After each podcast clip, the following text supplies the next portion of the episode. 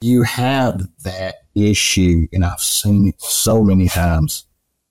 Um, you take a maintenance guy, maintenance manager, superintendent, or whatever you want to call him. He, oh, he can make the meal. He can run the meal. Next thing you know, the manager gets fired or whatever. And what do they do? They promote that maintenance manager up. And he's out fighting fires all the time. He's not managing all of the financials, looking at all the capital projects, looking at all that stuff. And it, it's brutally being set up for failure. A whole new era of communication in the feed mill industry is coming. Now you have the brightest minds in the global feed mill industry right in your pocket. And what's best? You can listen to all of them while driving to a feed mill, to a farm, traveling, or running errands. It's never been this good, and it's never been this simple. We want to thank the innovative companies and products whose support and trust make this podcast possible. Evonik Animal Nutrition. We are sciencing the global food challenge. Welcome to the Feed Science Podcast Show, a weekly podcast where you'll find cutting edge insights and all that's working in the global feed mill industry. Evonik Animal Nutrition is committed to ensure food security and safety while reducing the ecological footprint of animal farming. Its products and services use evidence based solutions that seek to promote animal welfare and reduce reliance on natural resources. All this is underpinned by long standing industry partnerships and deep customer understanding. Evonik's focus on efficiency, sustainable, healthy nutrition, and collaborations with livestock farming partners creates value for customers and consumers.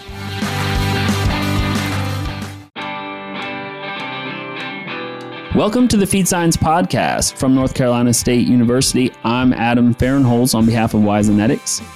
My guest today is Ashley Biscamp. Ashley has been in the feed industry doing troubleshooting and mill management uh, types of things for the past 23 years. And so we should have a really great conversation today about some of uh, what's working or even what's not working in the industry today. Thanks for joining me, Ashley. I'm glad to have you. All right. Thank you for inviting me. I appreciate it. Yeah, you bet.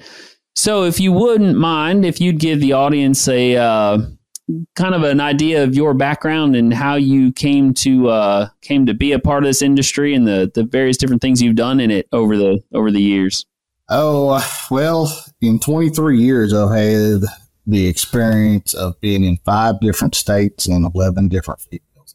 Um, that's been from feed mills that were in bad shape uh, structurally and uh, management wise. I've kind of been the turnaround troubleshooter guy. Uh, some people run out of those feed mills. I was the, I guess, the idiot that run in to try to save it and successful in quite a few of them. But, uh, it's always a learning experience because feed mills do one thing. They either run wide open or they're broke down. Uh, so I've got a lot of experience in different, uh, capital projects, diagnosing what's going on, what's being done wrong, or could be good done better. Gotcha, gotcha. So, um, what would you say as as we think about just to kind of start off the conversation? What would you say from your perspective over that last couple decades when you think about things that have needed to be turned around, needed to be fixed? What are some of the most common things when you've gone into a facility and, and you've been brought in and hired and they say, okay, look, we really need to, to make changes here. What are the, the primary things? And, and we can take that into equipment. We can take it into management, kind of, kind of whatever areas you think are the most prevalent to talk about. Yeah, we only got how many minutes? yeah, yeah. Well, um, yeah, that's fair point. You, uh, one of the biggest things is um, is being culture, culture of the people. Uh, you have, in in my experience, I have gone through and been after the drill instructor, screaming, hollering type managers. Uh, just really doesn't do anything from for camaraderie or, you know, making people feel part of the team. Uh, one of my big things is empowerment of giving those people the opportunity to share their thoughts, their ideas, because ultimately they're the guys that are, or ladies that are doing it all day, right? Either at 12 hours or mostly eight, hour, eight hours or 12 hours, mostly 12 hours. So, you know, you got to listen to them. they know the little intricacies and the little things, the fidgets and everything. So I'm big into listening to the people, um, as well as, um, rolling that up to upper management and, and getting it across to them that, Hey, you know, you got high turnover because they don't see money expenditures coming into the plant. So they get frustrated and they're constantly fixing the same problem over and over and over.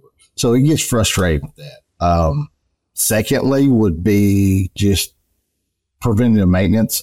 Um, a lot of the mills I've been in, they're old and you know they think they want to say, "Oh, you know, the mill's twenty years old. I'm listening to the mill." Uh, no, it's not because there's not been money put. Um, you know, these meals run from a lot of them crank up on Sunday, and a lot of them don't shut down till Saturday evening, depending on in the poultry world the demand of the feed that you need. Um, there's there's a lot of uh, equipment that just is wore out, and a lot of band aids being put on out there, but just doesn't really fix the problem. So I've gone in there and looked at that situation and been obliged to kind of say, yeah, this is something we've got to we've got to fix. Uh, you can't run equipment wide open all the time and expect it to hold up. If it's made by man, it will break by man. Mm-hmm. Absolutely, yeah. So I, I, think I think we can kind of go down down both roads there, um, and and we'll we'll go back and we'll start with the with the people. I think that I think you make a really good point. It, it, when we think about again in the poultry industry, and we think about what's going on in some of the other areas in in that integrated world you know processing plants got a few hundred folks in it and the you know on the farms you got you know one person going around checking flocks flock supervisor and in the mill we've got this kind of small group that's stuck together all the time feels like they're kind of you know going to battle every day together and if it's not a team that works together you're you're sunk from the from the jump yeah, you're it's it's a family because you spend so much time together. You you see the frustrations and stuff. So it, it, it can be a, it can be a, be a toll on a person's um, happiness and stuff like that. Yep. Uh, one of the things that, and I'd like to get your perspective on it that I've I've talked to people when I've been asked to go out and take a look at, you know, go into a facility or or talk about, you know, continuous quality improvement type things, whatever.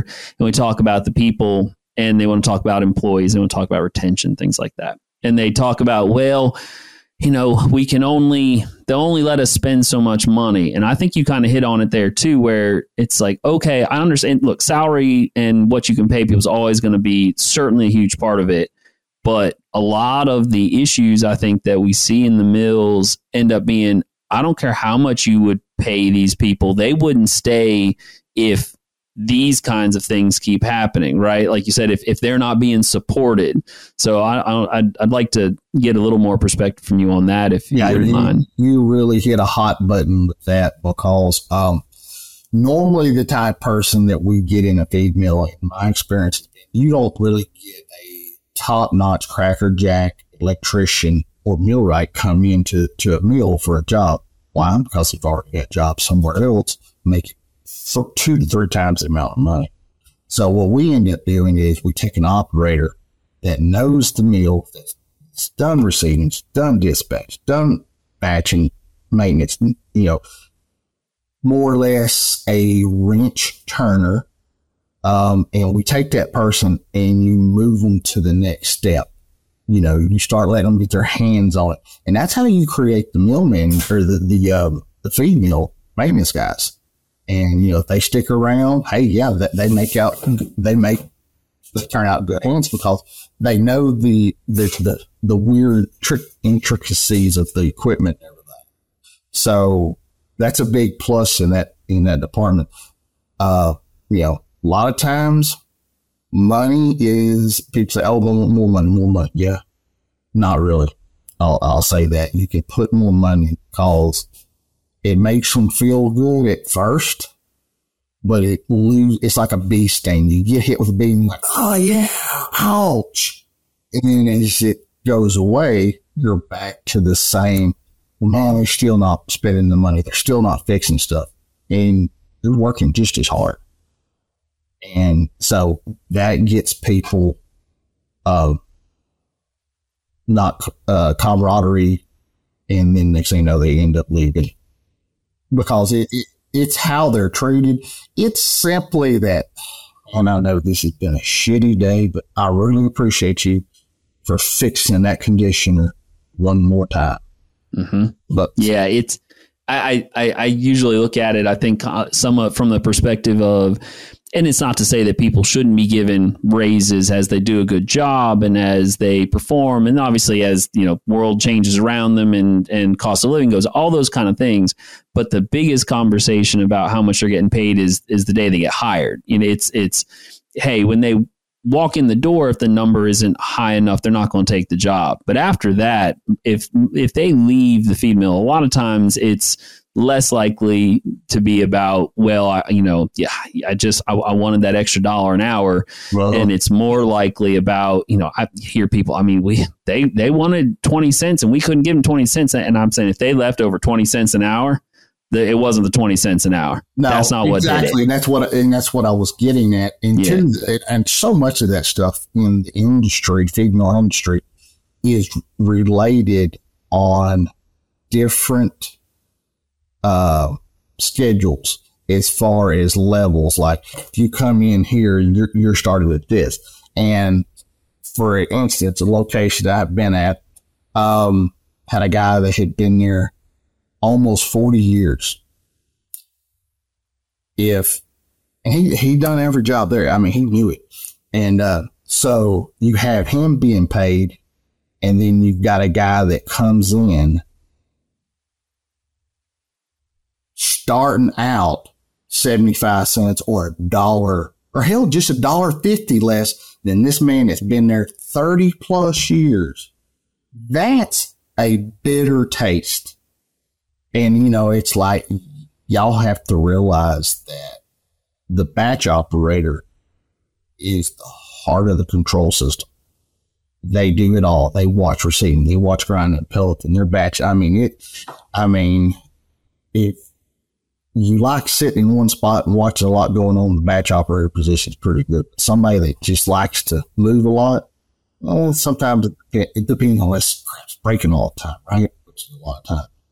So, um, but yeah, uh, it's just the, the, the pay scale from there. And, you know, you get a, a, a little bit of a raise. Well, that raise every year, it's eaten up by taxes. And, you know, if you get a 1.5% raise, whoopee, it's like $60 extra. yeah a you, it- you don't notice It's not even a tank of gas, people. yeah You know, it's like, yeah. So I, I, you just gave me one more tank of gas or what I've experienced and you get that raise. And once you break it all down out of taxes, that raise is equivalent to what your insurance increased that year.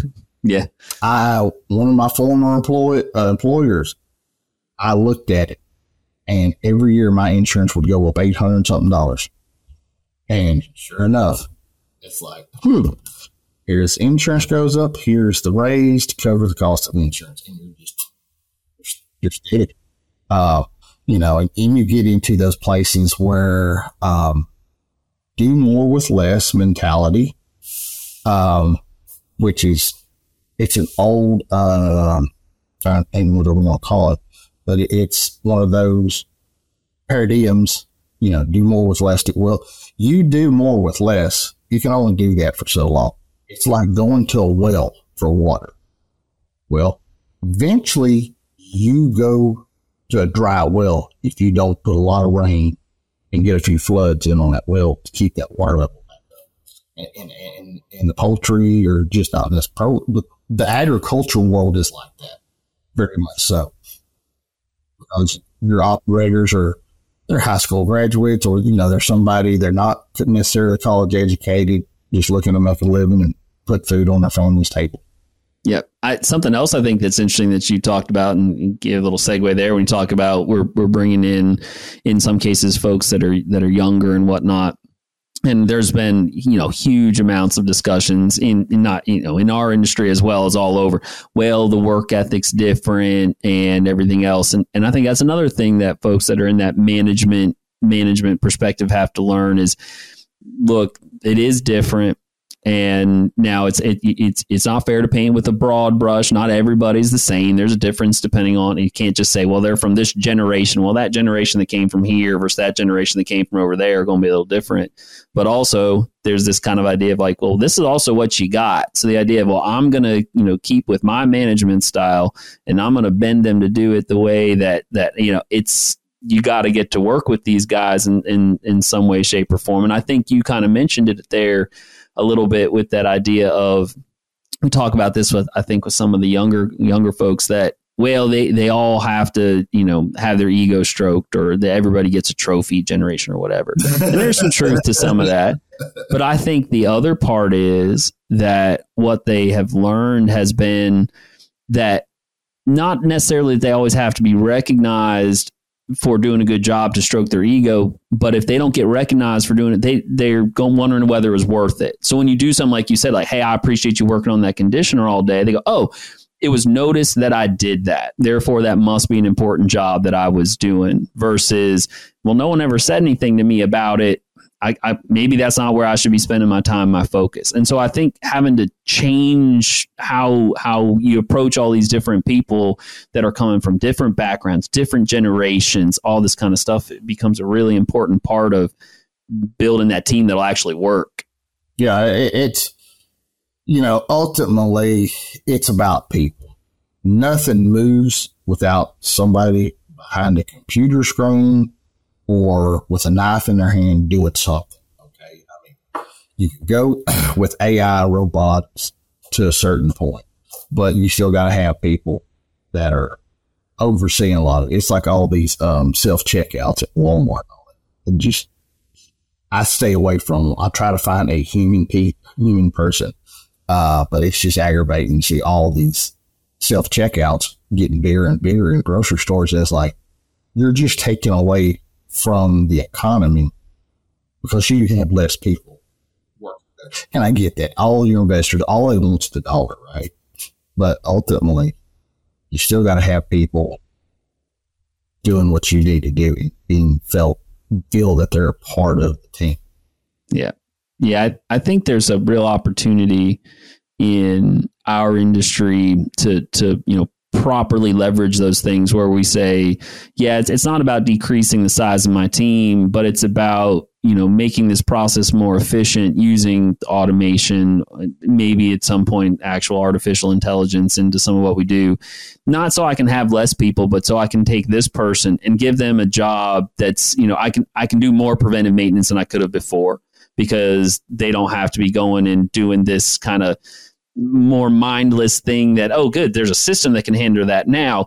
Now i can go have this person actually go do the thing. You know we heck uh, we talk about it a lot when i talk with students things on like receiving right? And i say you know there's a lot of really good stuff in receiving and and and don't get me wrong there's really good analytical techniques and there's nir which is great and there's all these and i said you know what but you give me somebody that's been re- in that receiving building for 20 years in a lot of cases, their eyes and their nose, I don't even need some of that other stuff because they know that's not right.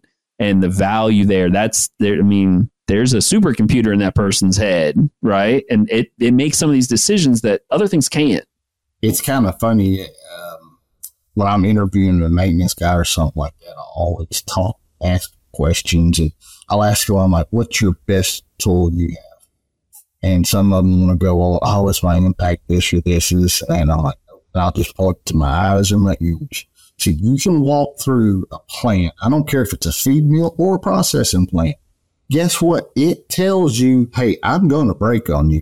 Question is, I just ain't going to tell you when. Listen to those weird abnormalities, smell, you know, your senses that God gave you will tell you a lot. And, and I, I mean, you can walk through there. I've, I've walked through plants before, and I'm like, hey, there's something wrong. We got a hanger bearing or something fixing to go out. Let's check it. And it's kind of like the two week down count. It's like, damn, two weeks ago we just talked about this, you know, and, and, and one, you know, ordering parts and all. So it's it's a tough world to manage people nowadays, um, because they're full of wish me's, what's in it for me type people, and the generation, like you said, the uh, trophy for everything. Um, yeah, and you get trophies for first place and second loser, opinion, right? So it, it makes it tough all the time. It, something I have seen in my years, which I was big into sports and playing football and everything when I was growing up in high school. Um, I look at people, people that have been in sports, athletes do better. When you're having given constructive criticism because so many people nowadays, you know, if they don't do sports, oh my God, if you give them any kind of constructive criticism, oh I'm like, I'm not going to walk around on eggshells every day with you, you know. So I've dealt with a lot of that. Yeah. No, I think that's I think that's a, a great point, and and I mean I think I mean, we go we go down a whole other path or get into the weeds. Oh. I think there, I think there's I think there's even things related to you know the the difference in something like athletics today where everything is becoming so specialized and kids will play one sport and then they'll travel it and it you know the idea of just well what about just going out and like yeah I mess around. I play baseball in the in the spring and I play you know football in the fall and certainly soccer's a big one now and and you know and it's like it doesn't have to be quite so serious but I'm learning the competition but I'm also learning it you know if i lost i i, I lost and i'm going to get over that and i'm going to go try to be better the next time and all this and and learn some of that stuff naturally. I think there's other things too in addition to sports. I mean you've got things like you know scouting or 4-h or stuff like that where there's there's you have to do x in order to achieve this. And if you don't do x you will not achieve that. Uh-huh. and i think there's i think there's some real value there when we can find people to to do those to do those things. Again, my uh, guest today is Ashley Biscamp, a uh, feed mill management for uh, the last couple decades here in the feed industry, with some insights on the various different things that we are working to in, improve and, and constantly turn around in, in our industry.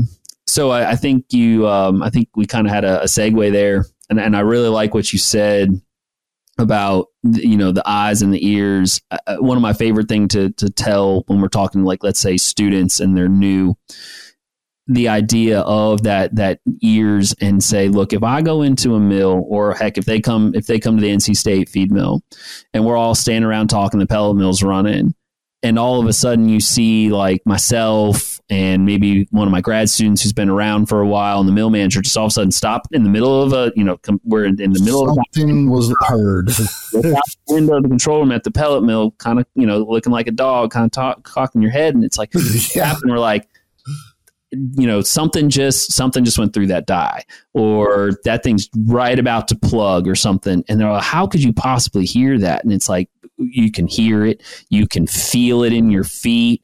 And the amount of value there in, like you said, in just really getting to know your environment and realizing that, yeah, there's probably some sensor that can be developed for that.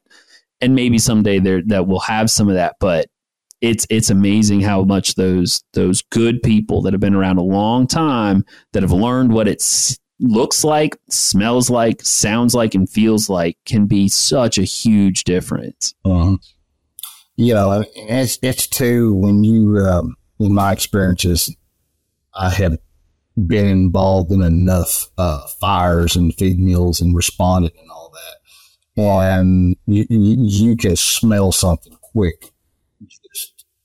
The, the smell of a burnt belt or belt fixing burn off, you, you pick it up quick.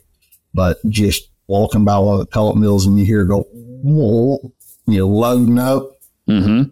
You're fixing to be digging that mill out. yeah, exactly, exactly. And sometimes, sometimes the system catches it, and you know what? Sometimes the system does not catch it, and even even though you heard it or you felt it or whatever. Yeah, it's kind of you know uh, when you shear pins. Mm. You know, your pellet mill's running and you hear, I mean, it's, it's hammering it out and all of a sudden you, you hear a pow and it's like, just smooth. Like, yep, we just broke something. You know, Yeah. there and you got two points of change. So, Yep. So that that basically transitions us over in into the equipment side. So uh, you mentioned, you know, I've always kind of, I, I'm pretty sure I was told this or taught this one point of time, and anecdotally, it seems to be true that uh, a, a mill is new somewhere for about seven years or so, and then after that, that's about the time everything starts breaking, and and then I, you know, then you start telling people, look, the cheapest day to run this feed mill was yesterday. Every day from here on out is going to get more expensive because more and more stuff's going to break, more and more stuff's going to wear out. We never turn the page back unless you're going to rebuild the whole thing. yeah, it's always, So as you've gone from facility to facility, and even when some of these, you know, they're not old because you've got someone in, you know, upper management going, it's not an old mill, it's only 20 years old. What are the things you see most commonly where it's, yeah, if there was only a little bit of attention paid here, it would make a world of difference? it's, it's the blinders, totally blinders, you know, walk by a problem and the people are not, they're high, they're higher up their asses, I'll refer to them. Um, they're not getting around and realize, hey, this is a problem. You know, it, it, it's one of those deals you always housekeep, housekeep, housekeep, clean up. When you're housekeeping, guess what you're doing? You're making it look clean. And then and then they look out, oh, hell, that damn mill's spotless. He, he just not an old mill. He's done a hell of a job. Yeah.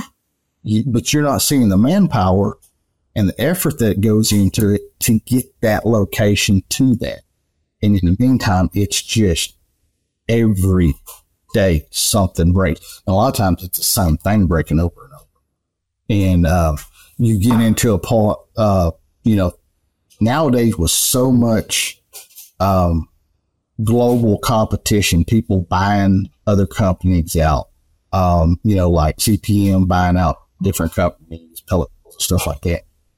So much equipment's obsolete. I mean, it's it's scary, and you're like, can't get parts.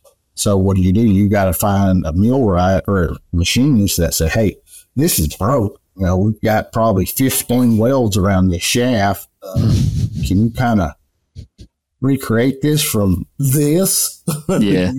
at two o'clock in the morning?" Yep. Yeah, Yeah, yeah, and, and it's and there's there's never time to there you know there's never time to stop. And and I think that's another thing that's and and obviously I'm you know I'm sure you you've been involved in this in, in your time. We've we've seen so much consolidation in the industry and then even amongst the companies where it's hey and, and and I get this 100% and I and I love going and seeing these facilities when they get built cuz they're cool to see but hey instead of having to run these three mills we can build this one giant one and it'll do all of it and it's like I get it and it's more efficient but before when one of them broke there were two others that could you know pick up a couple extra shifts yes, and we figure out how to get the feed made. Now you got one, and when one's not running, you got nothing. And that's I mean, I look around every time I see that happen and think this this is getting scary because we are putting all of our eggs in a basket, quite literally at this point. totally. Because what you get into, you've got you've got NAE feeds, you've got you know you've got the different feed. Well, you have to process that feed a different way. Um, the the process, let me say this, is the same, but it's different ingredients, and or you can't have this ingredient. So you know, it's always they're looking at different ways to do that stuff, and it's like can't have this drug in there. You know, you got to get rid of this to be able to do this. It, it there's always a sacrifice for every gain that you have in a field.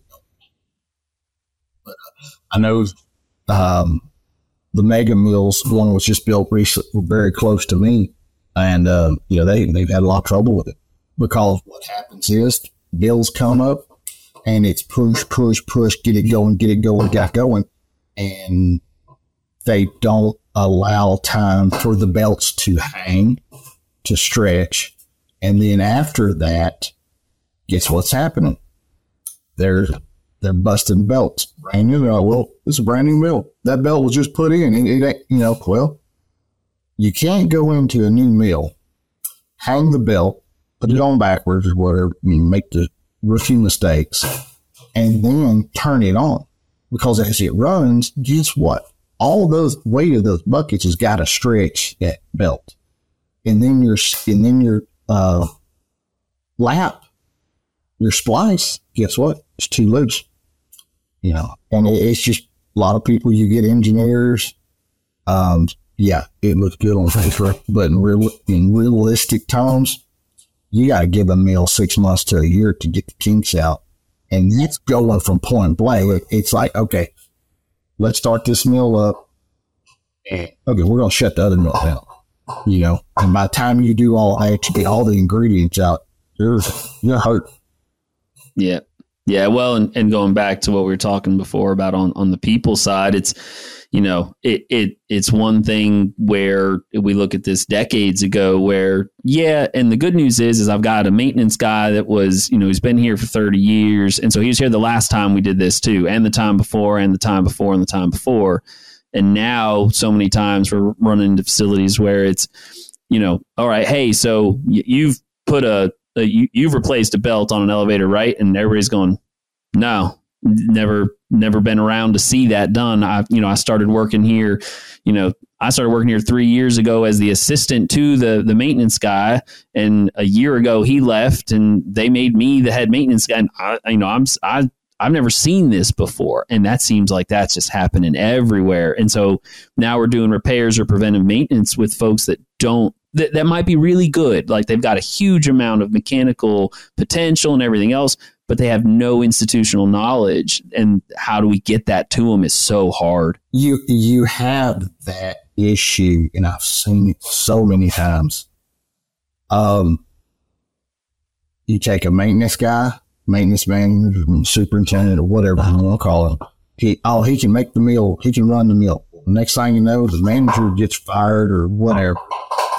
And what do they do? They promote that maintenance manager up and he's out fighting fires all the time. He's not managing all of the financials, looking at all the capital projects, looking at all that stuff. And it, it's brutally being set up for failure. And it's, it's like, you know, you, I know my location, I was understaffed and had to grow the staff and it was just getting stuff done. It was like, I had, and my higher ups was like, yeah, yeah you can't ever do anything in your office. He goes, your door swings all the damn time. And I'm like, mm-hmm. I have no daytime maintenance supervisor. I have no daily or day shift maintenance supervisor. It's all me, you know, and my people that I have empowered to make the calls on the fly. And I always told him, I said, look, one of the best guys I've ever worked for told me one time, he's like, the ass chewing's always less for making a decision whether it's right or wrong. Don't make the, the call is worse. And there's a lot of truth to that. You know, mm-hmm. some people are so scared to make decisions.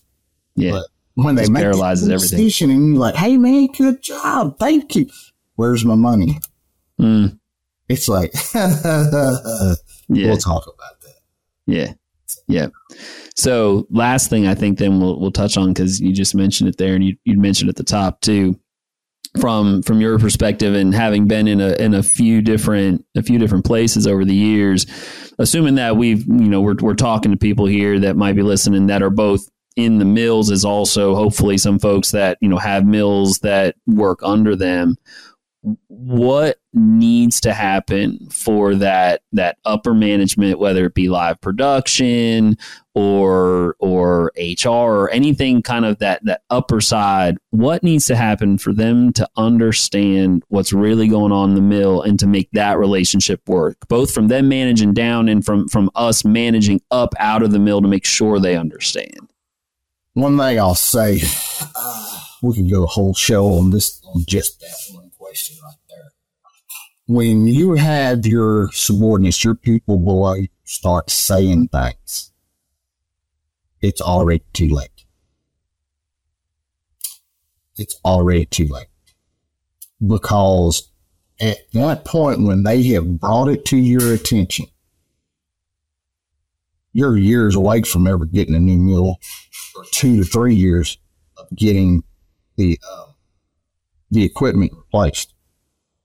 Because the, you see nowadays, and, and, I go back to a professor I had at Texas A&M um, when I was going there, and it was the Aggie Animal Science Wall guy come in there and he was he was addressing everybody, and he was former A&M graduate that he got tired of the corporate world. He broke out and started the dew ranch up in Colorado. And he told us then, he said, "You that are in this audience right now will have seven plus jobs, work for seven plus different companies before you retire." And I thought, no, man, I'll tell you right now, I, will, yeah, he's right. Because you have nowadays so much of the turnover, not only at the lower mid level, higher up.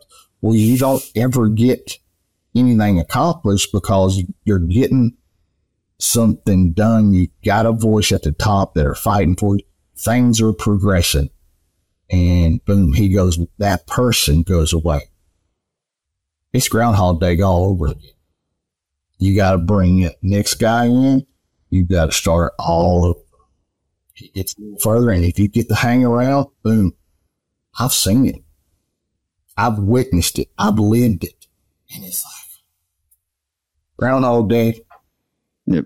I think, and I think a lot of that probably goes back to what you said, you know, about empowerment, right? And it's, it's in, it's, you know, the, the employees being, you know, in the mill, being empowered to make the decisions to make things work. And then it's employing the mill management or empowering the, the mill management to be able to make those decisions. And it's, you know, some sort of, you know, empowerment at that, at that management level outside the facility too, to, to say, hey, I don't need, you know, you don't have to go micromanage this this facility down here. You know, let them do what they're good at, kind of kind of a thing. You know, and now oh, I have worked with some micromanagers, and I can't stand to be honest with you, because in my experience, micromanagers they know a lot, and they have in their head that everything happens and gets done. And during the day, it does. There are not enough hours. Managers, especially your feed mill managers, would have to have an apartment in their their office would have to be an apartment.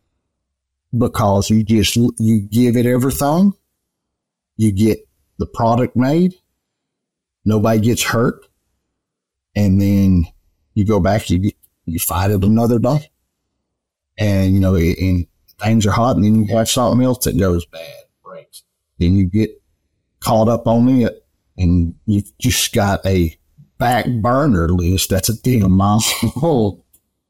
You know, yeah, I've, I've done a lot of capital projects, um, boilers, coolers, pellet mills, uh, a lot of it. And, you know, and it's just like talk, talk, talk. It's a lot of talk, talk, talk. And it's, and they start out with a, uh, a plan on say they're on building in. Well, by the time they whittle it down, it's probably a third, maybe two thirds of what they originally thought they were going to get. I mean, I was with a company years ago. We were going to build this big bad mill and three pellet lines, all this, this, and that. Katrina hit that mill went from 21 million up to probably about 30 million. Well, just the build it. So next I know, they, they go cutting back, cutting back. So there's, there's a lot. And, and you know, you got to think people are always looking only out for themselves. Mm-hmm. Yeah. Yeah, no, there's a there's there's a lot of uh, a lot of room there to to go try to find the uh, you know find the efficiencies where you can find the diamonds where you can all, all that kind of stuff and so with that we'll kind of close out with a couple questions on in your experience as you've moved through the industry if if you were to point to a single, let's let's call it a resource, and it, I mean it could be anything. It, it could be, you know, books, you know, articles, trade publications, these days websites, whatever. That you would say, hey, if you're going to be in this industry, you're going to be, you know, in the mill. This is something that you either got to have on the bookshelf or that you should be looking at every day in order to keep yourself up to speed. Does anything particularly come to mind that you know you've found to be particularly helpful?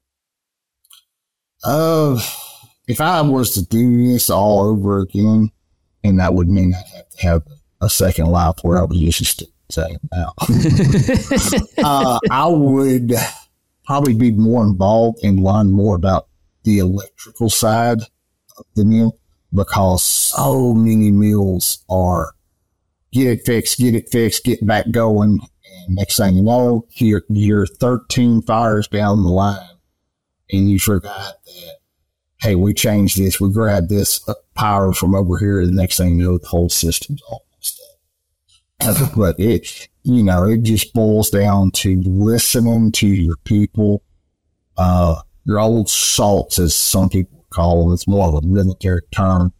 People that have been in the ditches, in the trenches, you know, and I have, in my experience, I always listened and very much respected people that in there knew what I was talking about, shared stories of similar situations where we reacted or pretty much done the same thing.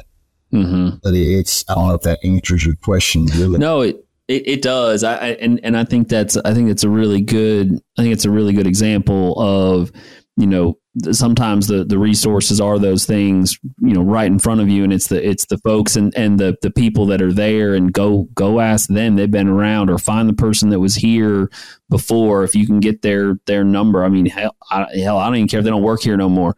But does someone have their number? Because unless they unless they left here uh, on really bad terms if they'll they'll pick up the phone you know that that that might kind of help.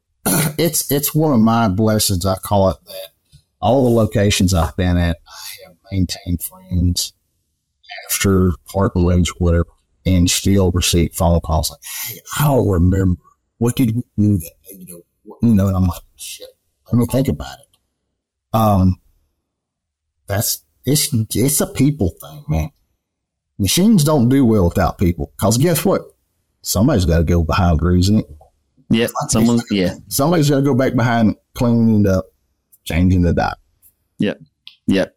Absolutely. And so that'll that's going to then be my last question is if if you're in the facility and we're looking for people to to come and work and we talked some about their salary we talked about different generational stuff but what would be something that you think most folks don't think about when they're trying to say i'm looking for someone who can come in and do a professional level job whether it be sweeping the floor, you know, running the maintenance, whether it, operating the pellet mill, I don't care. What is something in your experience that you think, yeah, most people don't think about asking this question or looking for this in the people they hire, but it's it's proven to you to be really, really valuable to to look for in a in an employee.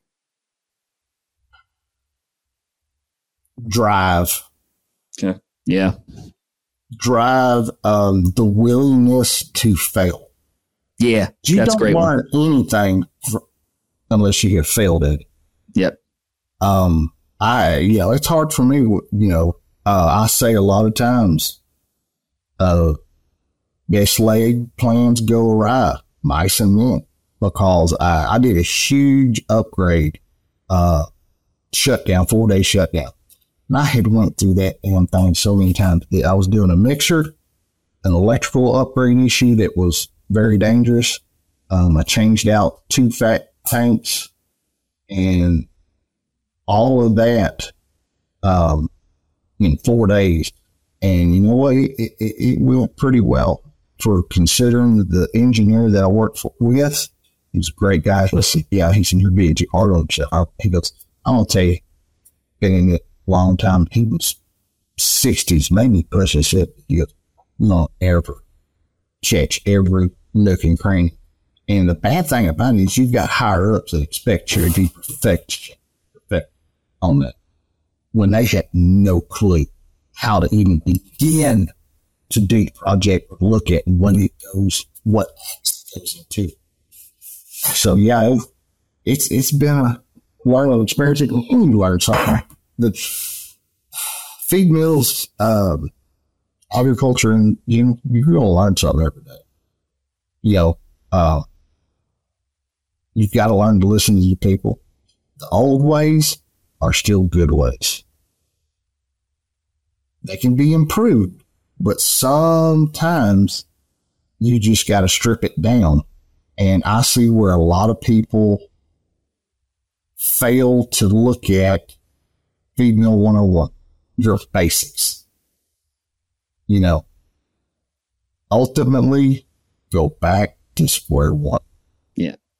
Well, not, and I love, and I love that answer on, on the drive and, and not being afraid to fail. And I think that's well, true. That was a real it, tough question. I had to yeah. really stop and think. Nope. And, and I looked at some people that I have grown to be better, um, better employees, better, you know, and that was one of the things, you know, uh, change is hard. Um, people are scared to change, but in my, in reality, every that changes. Yeah. Every day's different. Well, I mean, I, I, I look at it as you know, again when, when I've gone into into places that are looking for continuous improvement and stuff, and you know if if I got a pellet mill operator sitting there and going, you know, well, I mean, I haven't plugged a pellet mill in you know in a month in two months, and I'm going, well, how That's hard how how hard, how how how hard are we trying? You know, True. it's like True. it's like are you are you are you playing? Are you playing with the system? Are you are you trying to you know make something a little better? Are, are you willing to say, man, I, you know, I'll, I'll, eat it if I'm wrong, but I think I've got an idea? Or the maintenance guys who are going, you know what? I know we've always replaced this thing that's failed with this particular component before, but there's this new thing on the market and I'm going to try it. And I know if it fails, I'm going to be out here ripping this apart again. But I, I'm, but I'm willing to eat it if I'm wrong. I think this might be a better way, and empowering them to say, okay, if you think it's better, as long as you're going to be willing to, to, to deal with it if it doesn't work. Uh, yeah, I'll sign up for that. Yeah. Yeah, the, I, I get that totally. I was going to say something. I kind of lost my thought for a second. Yeah. Um, I think it may have something to do when I said something about the pellet mill plugging and it being okay. oh, yeah. yeah. Well, what happens is everybody finds, and this is a bad word, complacency. Okay. When I took over a location, they had learned where they could run the mills and not have to worry about stuff. Mills would kind of do okay, and they and they they gained efficiency from not plugging it and running it as hard. But the problem was there was things that needed to be fixed that nobody was really looking at. I just went to basic 101, man. Made me look like a superstar with a cape. And you're like, well, nobody showed us that.